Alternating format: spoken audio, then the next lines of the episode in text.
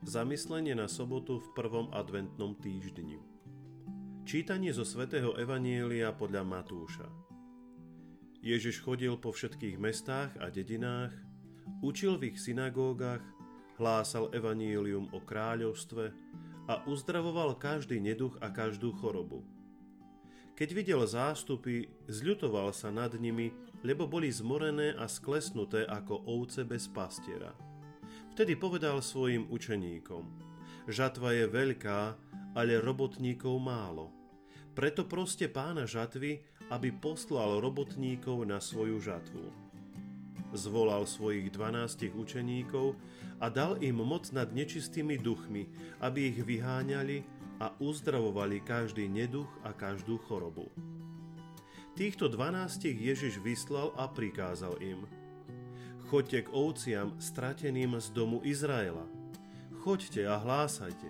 Priblížilo sa nebeské kráľovstvo. Chorých uzdravujte, mŕtvych krieste, malomocných očisťujte, zlých duchov vyháňajte.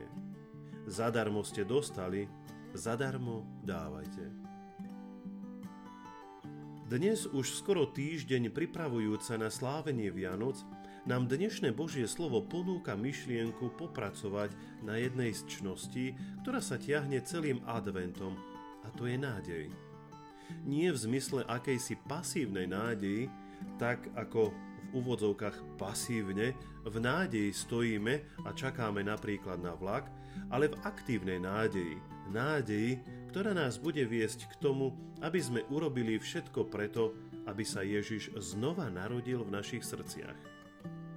Nemôže nás uspokojiť iba uvažovanie nad tým, v čom je naša nádej, ale musíme skôr premýšľať nad tým, v čom má Boh nádej v nás.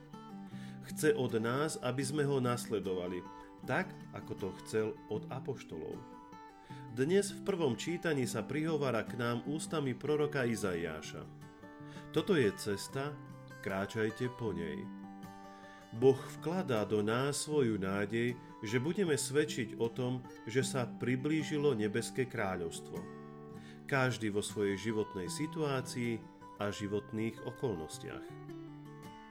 Dnešné evanielium hovorí o tom, ako Ježiš pred obrovským davom preukazuje svoj súcit, keď hovorí Žatva je veľká, ale robotníkov málo.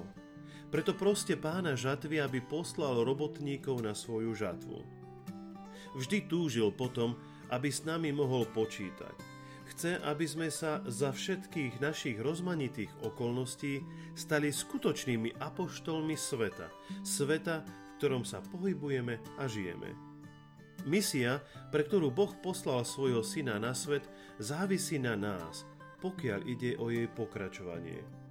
V našej dnešnej dobe je veľa zúfalých a dezorientovaných duší, túžiacich po radostnej zvesti spásy, ktorú nám priniesol Kristus a ktorej sme my poslami. Je to misia, ktorá bola zverená každému z nás.